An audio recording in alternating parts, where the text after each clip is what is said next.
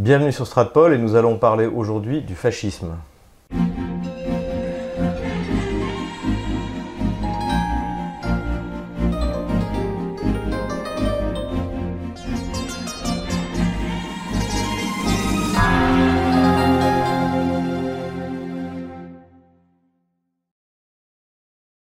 Pierre-Antoine Plaquevent, bonjour. Bonjour. Nos auditeurs vous connaissent bien désormais puisque vous êtes euh, l'auteur de, euh, du livre Soros et la société ouverte. Donc euh, on va remettre les, les coordonnées de, de l'ouvrage dans la description de cette vidéo. Donc on a fait plusieurs vidéos sur, sur ce sujet. On a fait également une vidéo sur le marxisme culturel et aujourd'hui c'est encore un sujet philosophico-politique que nous allons aborder puisque c'est la question du fascisme. Alors avant de traiter de, de ce qu'est le fascisme, ce dont je voudrais parler c'est ce qu'il n'est pas. Parce que, euh, en gros, depuis, euh, depuis les années, euh, depuis l'entre-deux-guerres, depuis les années 20 et les années 30, eh bien, avec les consignes en plus qui étaient données par le Comintern de tout réduire au fascisme, le fascisme, c'est tout et n'importe quoi. Euh, le général de Gaulle a été traité de fasciste par Daniel Cohn-Bendit. Mmh. Euh, si vous aimez la, votre patrie, vous êtes fasciste. Euh, encore aujourd'hui, il y a une, une réduction ad fascistum qui est, euh, qui est systématique. Et euh, pourtant, c'est pas ça. Et même, d'ailleurs, on avait évoqué dans une de nos vidéos sur le marxisme culturel que euh, aujourd'hui, c'est même le, le, patriarcat est fasciste, en oui.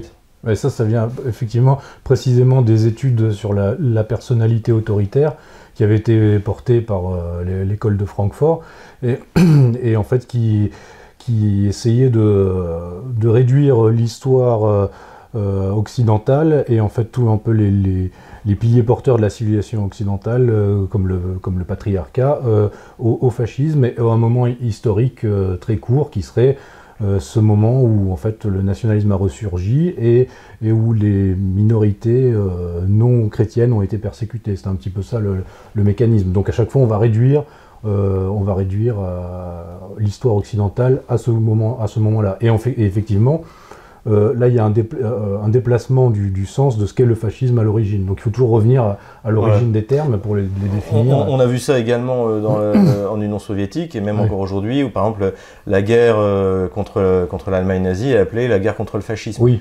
Le fascisme oui. et le fascisme en général, on voit aussi dans le Donbass, l'armée ukrainienne est, est, fasciste parce qu'en fait elle détruit la maison et, oui. et qu'elle viole les, femmes et qu'elle tue les, vieillards et les enfants. Vrai. Donc c'est-à-dire en fait le, le, le fasciste aujourd'hui incarne une espèce de, de diable. Diable oui. Mais c'est vrai que pour les Russes c'est un petit peu différent parce que c'est vraiment le nazisme en fait et c'est devenu en fait le, pour eux le, le euh, et fasciste tout, tout ce qui est brutal c'est l'arbitraire la, la, la, brutalité le, euh, tout, tout, ce qui est le militarisme le militarisme ouais. voilà l'agressivité euh, l'impérialisme euh, chez nous, ce, ce, terme est vraiment, maintenant, c'est une application euh, quasiment euh, universelle. Quoi. Tout, tout, on avait des auteurs qui ont dit, voilà, même le, le langage est fasciste, enfin, tout, tout, ce qui est, tout ce qui est ordonné, enfin, tout, ce ouais. qui est, tout ce qui a une forme, en fait, hein, qui refuse d'être juste dans la fluidité, dans le mouvement, dans l'ouverture absolue, le sans-frontiérisme, est, est, fasciste. Alors, ça, ça permet, bon, c'est une arme polémique, hein, ça permet toujours de réduire, et aux images mentales qu'on a de la libération, euh, libération des camps, voilà, les, montagnes de cadavres, ces choses-là. Donc euh, ça renvoie toujours à cette espèce d'inconscient collectif où en fait euh, on peut diaboliser, on peut diaboliser un adversaire faci facilement.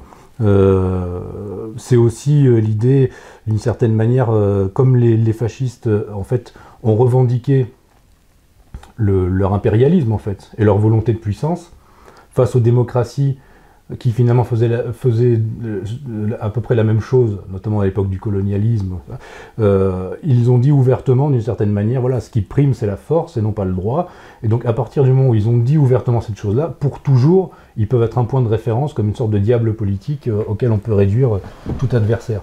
Mais ce qui est intéressant, effectivement, c'est de revenir aux sources de, de ce qu'est le fascisme. Donc justement, c'est ce que nous allons faire. Et euh, tout d'abord, on, on, va revenir euh, aux sources, je, je dirais, euh, philosophiques. Mmh. donc le, le, le, fondateur du fascisme, le théoricien du fascisme, c'est un philosophe italien qui s'appelle Giovanni Gentile. Mmh. Euh, donc qui, qui, a écrit, euh, qui a écrit plusieurs ouvrages sur la question, qui était ministre de l'instruction publique de oui. 1922 à 1924, donc mmh. sous, sous, Mussolini, et qui est un qui est un hegelien, un kantien très influencé par la, par la philosophie allemande. Ça, se voit beaucoup dans, dans, ses écrits. Euh, Qu'est-ce que vous pouvez nous dire à ce sujet? Ben En fait, c'est vrai que sur le, fascisme est, composite, il a plusieurs influences et d'une certaine manière, c'est l'action de Mussolini qui va synthétiser un petit peu ces, influences. Mussolini était un, homme d'action, mais un, très grand érudit qui lisait beaucoup et qui en fait essayait de, par son action de synthétiser toutes ces inspirations-là. Et effectivement, Giovanni Gentile va être euh, un, des points de, référent, euh, de référence euh, les plus importants du, fascisme. Et, il est hegelien. c'est un, on pourrait dire, c'est ce que certains appelaient les, les, de droite, d'une certaine manière. Donc Hegel va, inspirer Marx, qui va on va dire, déspiritualiser d'une certaine manière la dialectique hegelienne et en garder un outil euh, matérialiste. Les hegeliens de droite vont garder l'aspect spiritualiste et, euh, moniste de la, philosophie euh, hegelienne. Et c'est pas pour rien que dès l'époque, ça j'en parle dans le livre sur Soros et, la société ouverte, que Karl Popper pointe Hegel comme euh, un ennemi justement de la, société ouverte, de par, sa théorie de l'état absolu en fait. Si on veut euh, comprendre le fascisme de cette manière, il faut, lire euh, La raison dans l'histoire de Hegel, parce qu'en fait là on, voit, on a vraiment une... comment dire Gentile est très proche de cette vision-là, où en fait l'esprit l'esprit absolu d'une certaine manière, il n'y a, pas de, de séparation entre le entre l'esprit le, et, et, la matière. Et en fait, le Dieu se manifeste dans l'histoire. L'histoire est l'action du. Euh, c'est ça. Moi, par exemple, alors je vais, je vais, amener une contradiction un peu du point de vue catholique, c'est que, euh, par exemple, chez Gentile, il y a cette idée que la communauté transcende l'être humain, c'est-à-dire qu'il n'y a plus de transcendance spirituelle. Euh, Gentile reproche en fait au christianisme d'avoir séparé Dieu de l'homme, oui. alors qu'en fait, euh, Dieu étant l'homme, euh, l'homme étant Dieu, oui, c'est ça. Euh, en fait, une espèce de... Bah, c'est un historicisme, comme dirait Karl Popper, en fait. Et c'est un historicisme absolu, en fait, de, où l'État... là, où, là, où, les marxistes voyaient l'aboutissement de l'histoire dans la fin de l'État, les fascistes, eux, vont dire non, on ne peut pas arriver à ce, à ce stade-là. Au contraire, l'État synthétise toute l'histoire précédente et synthétise d'une certaine manière euh, l'universel ou l'idée absolue qui essaye de prendre forme euh, dans le réel. Donc en fait, l'État est là, et, et, du coup, c'est peut-être plus proche de ce, que, de ce que disait Hegel à l'origine que ce que va être le, marxisme par la suite. Euh, en fait, l'État est la, construction absolue, presque. cette nécessité de construire un État comme ça, c'est lié aussi à l'histoire, en fait. Oui. Puisque, il euh, faut le rappeler à nos auditeurs, l'Italie est une très jeune nation. Euh, le processus, on va dire, le risorgimento, c'est ça? Risorgimento, est, encore récent. Il est encore récent, il démarre en 1862, oui. notamment grâce aux victoires françaises contre l'Autriche. Euh, et puis, donc, l'État est, toujours, est toujours en construction, et, finalement, c'est aussi, ça, s'inscrit, l'aspect historique aussi important pour comprendre cette ah volonté de, Mussolini d'édifier euh, donc euh, le fascisme. Et, l'Italie, dans le, sa construction nationale, est, à la, au carrefour de deux influences, l'influence française et la rationalité latine, on pourrait dire, mais aussi l'influence allemande, de, l'idéalisme allemand. Et en fait, le fascisme va être un peu, va synthétiser un peu ces, de ces deux influences et va toujours euh, être polarisé euh, plutôt sur une tendance ou plutôt sur l'autre selon les, moments de, son histoire.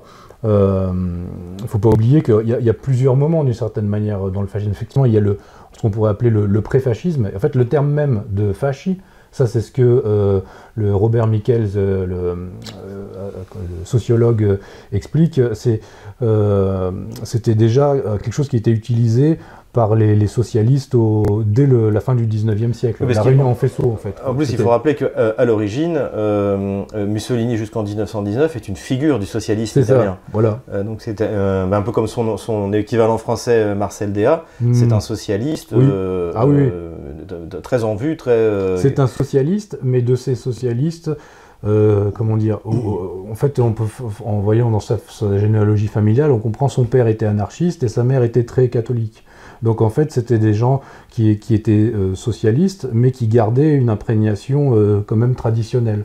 Et, et en fait, il va y avoir cette rupture, d'une certaine manière, entre le pur socialisme internationaliste et puis ces gens qui en fait sont objectivement pour l'amélioration euh, des conditions de vie des, ouvriers et qui surtout à un moment donné vont se rendre compte que la nation est, c'est la nation le moteur de l'histoire, c'est pas c'est pas la lutte des classes et au-delà de la nation, c'est même le moteur de l'histoire, c'est la lutte entre les élites. C'est ce que Vilfredo Pareto appelait la circulation des élites. C'est ce qui va vraiment inspirer euh, les fascistes, c'est de dire, bon, en fait, la plutocratie est, euh, gérée par une oligarchie dégénérée euh, qui est la bourgeoisie.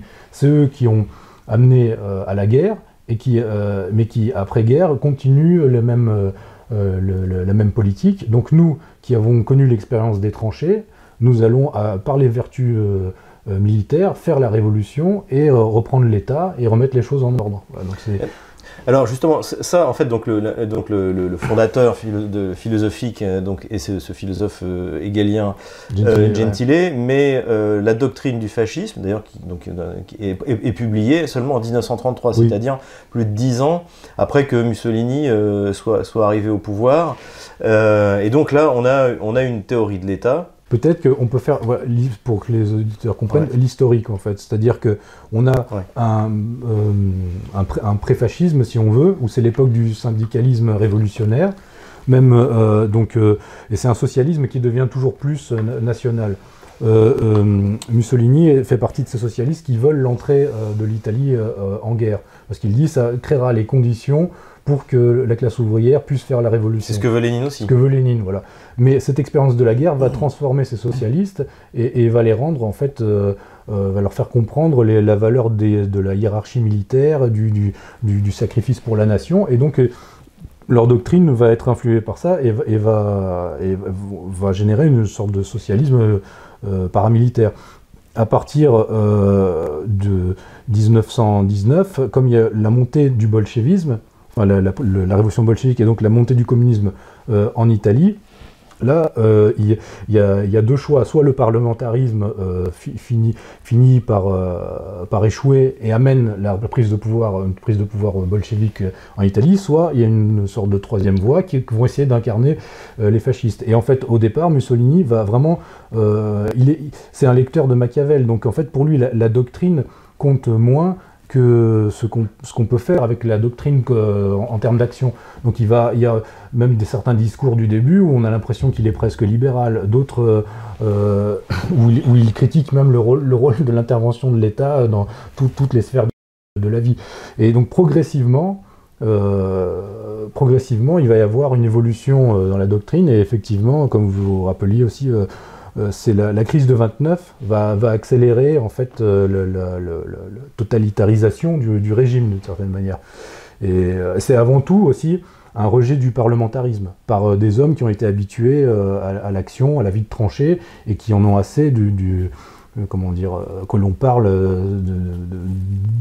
sans discontinuer de problèmes politiques sans les régler. Donc ils veulent les régler par la manière forte. Surtout qu'en face, ils ont la concurrence du communisme. Et qui, Alors, ce qui, ce qui, caractérise le fascisme, et notamment, on le voit dans, donc, sur cette doctrine du fascisme, euh, doctrine et institution du fascisme, hein, qui est publiée en 1933, c'est quand même la suprématie de l'État. Ah oui. J'ai noté quelques extraits. Euh, l'individu n'existe qu'en tant qu'il est dans l'État et subordonné aux nécessités de l'État. En effet, pour le fasciste, tout est dans l'État et rien d'humain ni de spirituel n'existe et a fortiori n'a de valeur en dehors de l'État. En un sens, le fascisme est totalitaire, et l'État fasciste, synthèse et unité de toute valeur, interprète, développe et domine toute la vie du peuple. J'ai un peu l'impression qu'il écrit la France d'Emmanuel Macron, sauf qu'à la place de l'idéal romain, euh, euh, on a un idéal, euh, donc l'homme doit être un transsexuel, métis, analphabète et antiraciste. Mais, mais cela dit, ça passait également par l'État. Il y a une espèce de culte d'État qui, donc c'est ça moi qui m'effraie un peu et qui est et qui est en plus condamné notamment par l'Église catholique en 1937 par Mitt Brennender Zorge. Mmh. Donc d'ailleurs je cite. Mmh.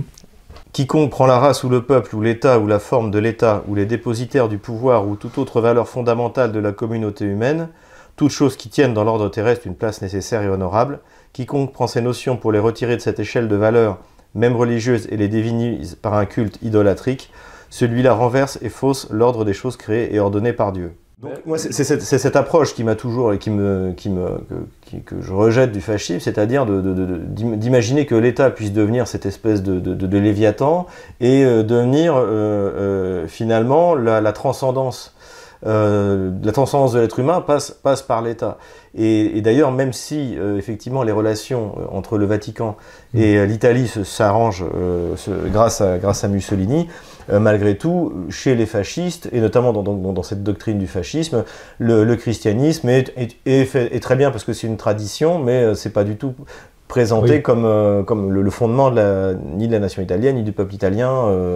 C'est pas c'est pas euh, c'est pas combattu. On n'est pas on est pas la Révolution française, mais malgré tout, c'est oui, bah, c'est très bien. Ça fait partie de la tradition. C'est un produit de l'esprit humain. Euh, mais en fait, c'est un moment de l'histoire et pour eux et en fait, l'État doit continuer euh, l'histoire en cours et accoucher d'un homme nouveau qui sera qui sera l'homme nouveau euh, mmh. fasciste en fait, qui va synthétiser toutes les étapes précédentes. Donc le christianisme fait, fait partie des étapes précédentes, mais effectivement, en fait, le fascisme n'est pas euh, conservateur au, départ. Ou en tout cas, il, va il veut conserver certains aspects euh, positifs de, de, l'histoire passée, mais il n'est pas... il, en fait, il a imprégné des idées du 19e siècle, de, de Nietzsche, euh, d'une forme de darwinisme aussi, et de l'idée que en fait la vie c'est une conquête permanente.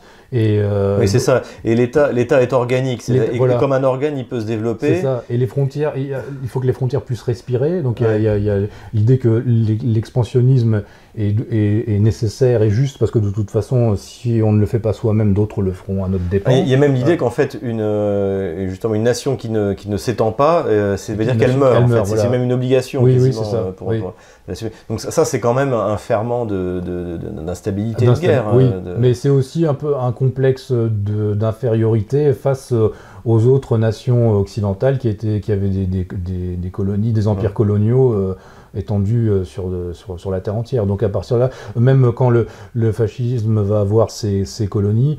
Euh, c'est très tardif d'ailleurs, c'est très tardif. 1938 je crois. Les, oui, oui, et euh, euh, donc ce qui est bien, c'est qu'avec la défaite, ils n'ont pas eu à gérer la décolonisation. Donc c'est pour ça que l'immigration est arrivée plus tardivement euh, en Italie. Donc, mais sinon, ils auraient eu le même problème que nous.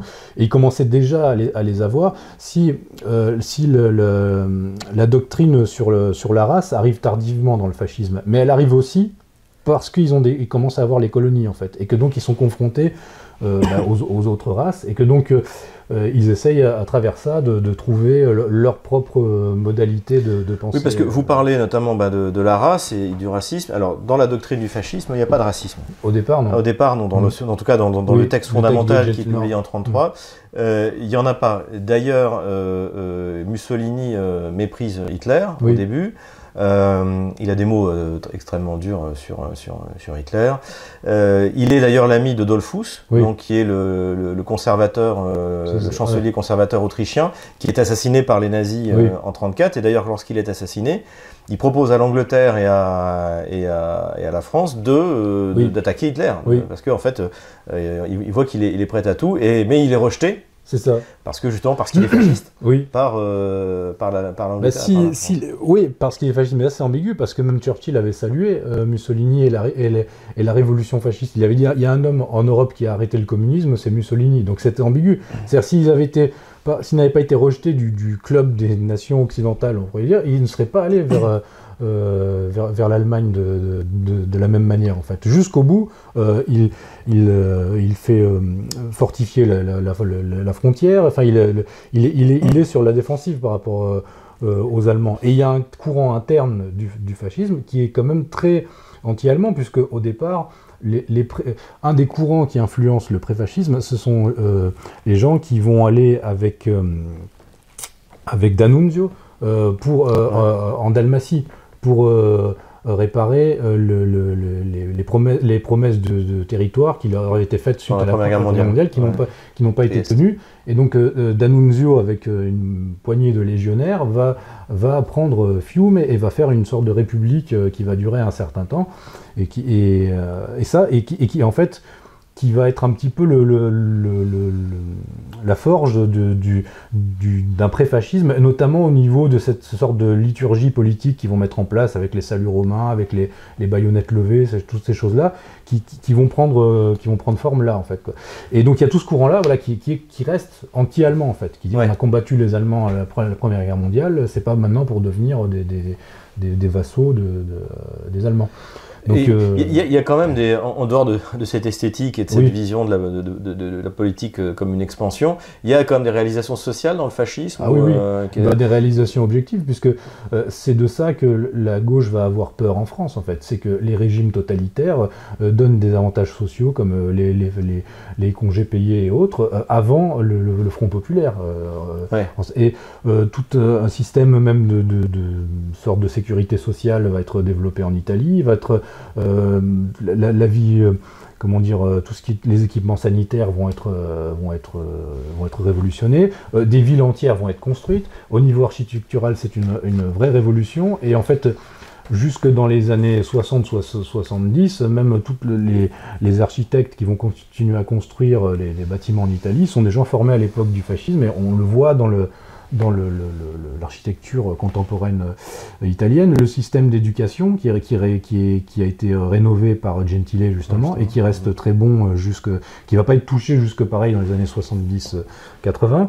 Donc en fait, c'est au niveau des réalisations concrètes et c'est ce qui fait que, on va dire, pour le peuple italien, la mémoire du fascisme n'est pas la même, ça va pas être la même que pour le, le, vichisme en France. Il y, y, a vraiment un aspect euh, en fait, l'unité italienne, la nation italienne qui n'était pas terminée, va vraiment être euh, construite sous le fascisme pendant, pendant 20 ans du régime. Alors ça, m'amène à, la question suivante. Euh, que reste-t-il du fascisme aujourd'hui? Parce que ça se termine mal, ça se termine en 1943, Mussolini est pendu, avec son, son épouse.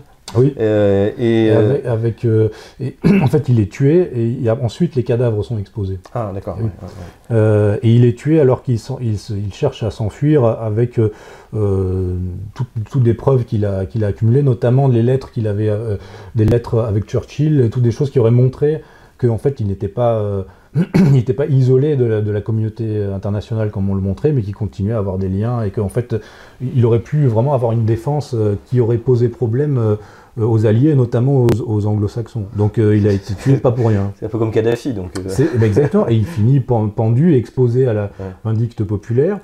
il est pendu, avec lui est pendu Nicolas Bombacci, qui est un des fondateurs du Parti communiste italien, qui est un ami d'enfance de Mussolini, et qui va garder tout au long de l'époque du régime, comment dire, il va être plus ou moins protégé euh, par, par, Mussolini en, tant que va dire, figure historique du, communisme, et lui-même va être celui qui va rédiger euh, la, charte de Vérone, de la, constitution de la République sociale italienne, au moment où en fait, euh, au moment où le, comment dire, le régime fasciste est tombé et les Allemands envahissent le nord de l'Italie, libèrent Mussolini et lui ordonnent plus ou moins de, de reconstituer euh, un, régime pro-allemand. et là, comme il a été trahi par la bourgeoisie, d'une certaine manière, il va revenir aux origines républicaines du fascisme. Et donc il va appeler ça la RSI, République sociale italienne, qui aura une constitution vraiment euh, très sociale en fait, hein, presque socialiste. Est-ce qu'aujourd'hui, dans ce qui se passe en Italie avec le mouvement euh, de, Salvini et tout ce qui gravite autour, est-ce qu'on peut considérer que c'est un retour au fascisme? Est-ce qu'il y a un héritage du fascisme? Ou quelle est, quelle est la part bah, euh, euh, Salvini, euh, c'est comment dire, s'il y aurait un héritage peut-être de Mussolini, c'est dans l'aspect de une sorte de, de, lecture positive de Machiavel. C'est-à-dire que Salvini, c'est un, homme de, qui sait justement adapter son, son, discours, qui a su modifier le logiciel de son parti, qui était un parti séparatiste, en un parti national, de Ligue du Nord à, Ligue, tout simplement. Et qui, mais il est impossible de se revendiquer, de se revendiquer du fascisme. Par contre, des signaux peuvent être euh, envoyé Et euh, comment dire, justement sur ces, sur, sur ces aspects positifs euh, de la mémoire historique italienne, de, de, tout ce qui a été construit pendant, pendant, pendant, le, pendant le régime, en termes d'acquis sociaux. Et en fait, tous les hommes politiques, on pourrait dire populistes, même Berlusconi, ont toujours fait des sortes de, de, clins d'œil un petit peu à des moments donnés à, à cette période-là. Là, récemment, enfin cet été par exemple, dans certains discours, euh, Salvini, chaque fois, disait oui, oui, nous, on n'est pas, on va pas refaire l'histoire. Pourquoi on veut toujours nous ramener à la période du, fascisme Mais en même temps, euh, comment dire, il faisait des références euh, quand il faisait un discours dans un lieu public où derrière lui il y a, encore marqué Mussolini, je sais pas quoi et tout. Là, il fait, il fait un clin d'œil à ça. Il dit ah oui, attention, là, si, la gauche voit ça, ils vont vouloir le détruire et tout. Enfin, mhm. donc il y, a des références comme ça, mais ça personne, enfin, il y a des néofascistes, hein, si on veut, mais, mais, personne dans le champ politique, on va dire, euh, italien, ne, va se revendiquer ouvertement. Du euh, question, alors, euh, et ce sera un peu le sujet pour terminer cette vidéo. Il n'y a pas eu de fascisme en France, contrairement à ce qu'a dit Paxton ou, ah ou encore Sternelt. c'est faux. On a essayé de faire croire que notamment les Croix de Feu et le Parti ah social français étaient un parti fasciste, parce que qui dit fascisme dit forcément mouvement de masse, et le seul mouvement de masse de droite en France avant la guerre, c'est les Croix de Feu. Mais même, euh, même euh, Finkelkraut euh, mm. a fait une émission avec, ah avec les historiens de, de, la rock et où il dit que justement que c'était pas du tout un parti fasciste, au contraire, qui rejetait le fascisme, notamment pour cette question du parti unique. Et on voit ça aussi d'ailleurs notamment chez un conservateur comme Ivan Ilin, donc qui est un des conservateurs russes également qui a écrit en partie dans, l'entre-deux-guerres, et qui, euh, et qui euh, d'ailleurs reproche aux fascistes, il comprend la réaction fasciste qui est une, une réaction de, il voit ça comme une réaction de protection contre le bolchevisme et son expansion, euh, mais en même temps il rejette le fascisme à cause du parti unique, à cause de l'absence de liberté, et puis le problème religieux également, puisque eh bien, encore une fois, comme on l'a dit, le, fascisme met, met finalement le, christianisme côté, de côté, mm. ne le met pas au centre de, de, la construction politique. Et donc, euh, il n'y a, a, pas eu de fascisme français. En fait, il y a Marcel bon, qui est l'équivalent de Mussolini, mm. qui, vient, qui a le même parcours politique, hein, qui vient du socialisme, qui est un, un, des, un des poulains de, Léon Blum, hein, qui, qui, qui, fait cette rupture en 1935, qui crée nos socialismes, qui essaie en 1940 de, de, monter un parti euh, unique euh, avec le maréchal Pétain. Euh, le maréchal Pétain est convaincu par les nationalistes français, les conservateurs, des gens comme Charles Maurras, de ne surtout pas faire de parti unique parce que la France n'est pas faite, pas faite pour ça. Euh, donc en fait, il n'y a pas de fascisme en France. C'est un fantasme de gauchiste ou est-ce qu'il y, a eu des influences il y a eu, Alors oui, bah, ce, qui ce que dit Sternel, effectivement, c'est des fois caricatural, mais il y a des choses qui ne sont pas complètement fausses, notamment dans son livre La droite révolutionnaire, où il explique qu'il y a eu une, une sorte de fermentation à un moment donné à la fin du 19e siècle, notamment autour de l'affaire Dreyfus, où on a pu voir euh, des, des, socialistes converger avec les royalistes dans le rejet euh, du régime parlementaire. Et en fait, ça, euh, ça va inspirer euh, Mussolini, et notamment la lecture de Georges Sorel, de Proudhon, euh, de tous ces, gens-là, ou de, en fait, on pourrait dire de ces socialistes non marxistes, en fait, quoi. Ou, et, ou même quand on lit Sorel, c'est très proche de ça. Oui, en fait, ce sont des socialistes qui ont une vision quasiment militaire de de la de la, lutte des classes. Ou de... Et en fait, euh, donc Mussolini va même dire le fascisme a été théorisé par les Français, mais nous, nous l'avons réalisé. Donc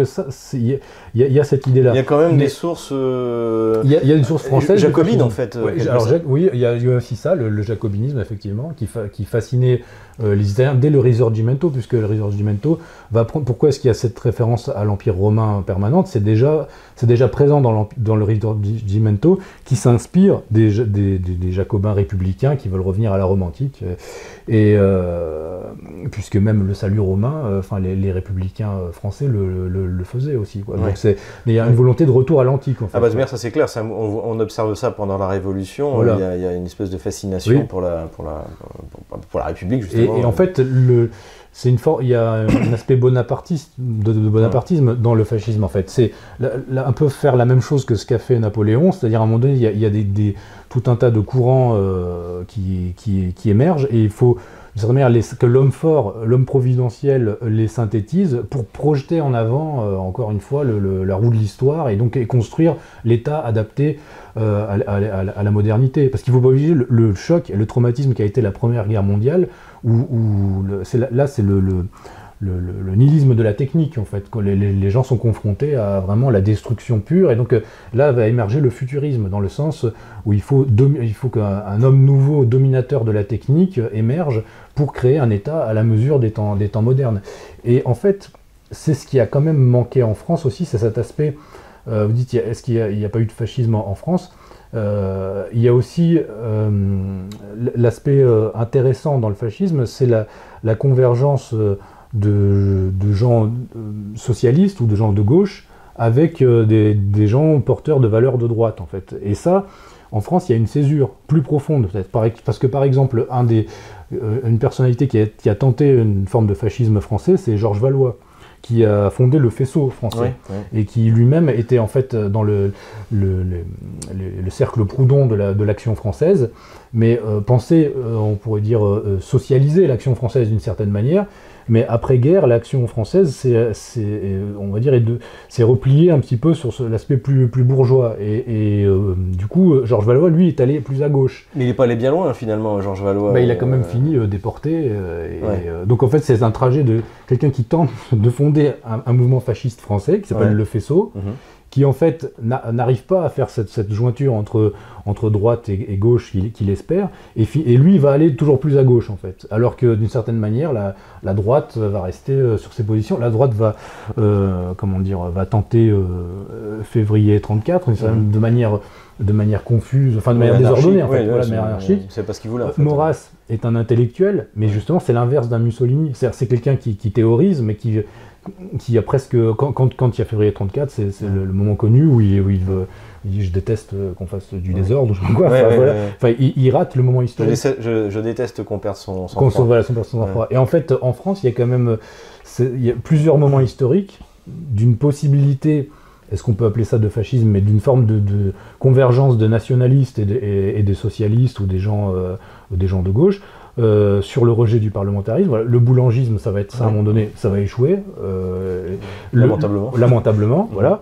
Euh, les, ce qui aurait pu être fait à l'époque des ligues dans les années 30, ça, ça, va, ça va échouer aussi. Et en fait, on a. et c'est pour ça que. Mais c'est peut-être dire aussi que justement la France est incompatible avec voilà, le fascisme. alors, oui, moi, moi, je, pense que le mouvement. La, nation la, plus, ancienne de l'Occident. elle n'a pas. On n'a pas besoin d'un État, euh, d'un État tentaculaire. Euh, oui, et puis on n'a pas besoin de, oui, de, de, de, fantasmer une sorte d'État qui, qui arriverait. Euh, mais il y a aussi ce problème que la, la République est efficace d'une certaine manière, dans certains aspects en fait. Mhm. Donc d'une certaine manière, la République.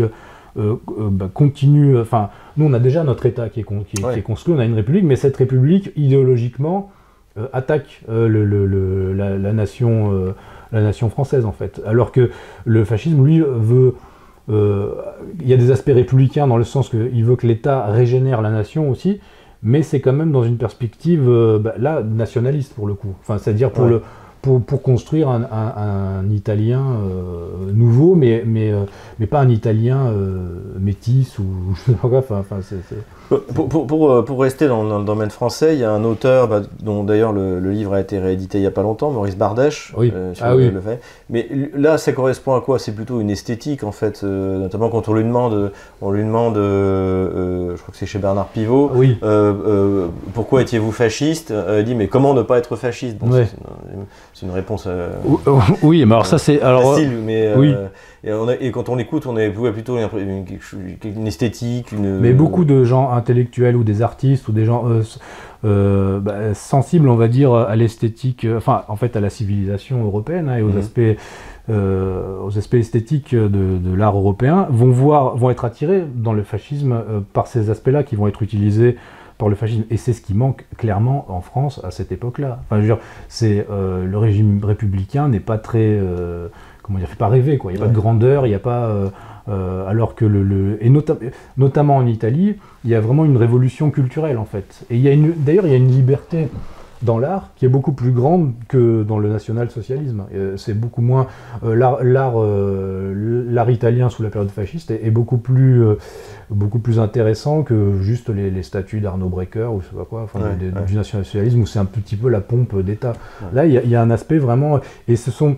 D'ailleurs, euh, un aspect latin, un aspect latin, voilà, et un aspect romain, et on le voit encore dans les, dans le, l'architecture, c'est important, et on le voit dans l'architecture qui est encore debout maintenant en Italie, où, des bâtiments, par exemple la gare de Rome, la gare Termini, euh, elle, est euh, à la fois moderne, mais en même temps, elle, respecte des canons. En fait, c'est du néoclassicisme, ou ça, c'est, c'est comme un peu l'art déco aussi. Enfin, donc, forcément, tous les esprits un petit peu euh, sensibles à ces aspects-là ont pu euh, être euh, attirés par ça. Et il ne faut pas oublier aussi, parce que l'histoire est toujours écrite par les vainqueurs, mais les, comment dire, c'était vraiment un mouvement de société en fait. Et les esprits, et beaucoup d'esprits européens, même, même aux États-Unis, même enfin, partout en Occident, vous voyez le fascisme comme une, manière de, de, régler la crise de civilisation qui était en cours et de, et de créer une nouvelle, de relancer la civilisation européenne dans la modernité, mais en gardant ses, ses, racines, ses racines traditionnelles.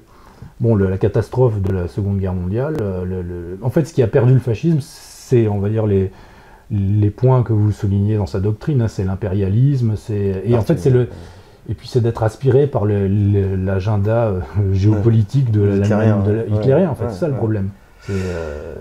Euh, en tout cas, je, pense qu'on a, on a, bien compris que le, fascisme n'est pas le nazisme, et d'ailleurs, je crois qu'on n'échappera pas euh, dans une, dans une, prochaine vidéo euh, à, traiter du national-socialisme, de ce que c'est vraiment, euh, pareil, de ses origines et de Mein Kampf, hein, finalement.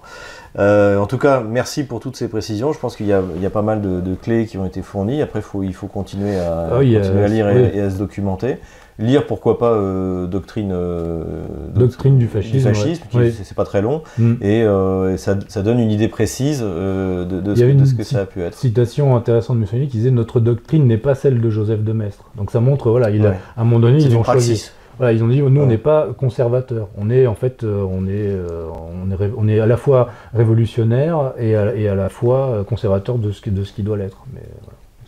Merci Pierre-Antoine Plaquevent. Si cette vidéo vous a plu, euh, n'hésitez pas à mettre un pouce bleu, à vous inscrire à notre euh, canal YouTube, à notre euh, lettre d'information et surtout à faire un don. Les coordonnées de notre compte PayPal seront en description de cette vidéo.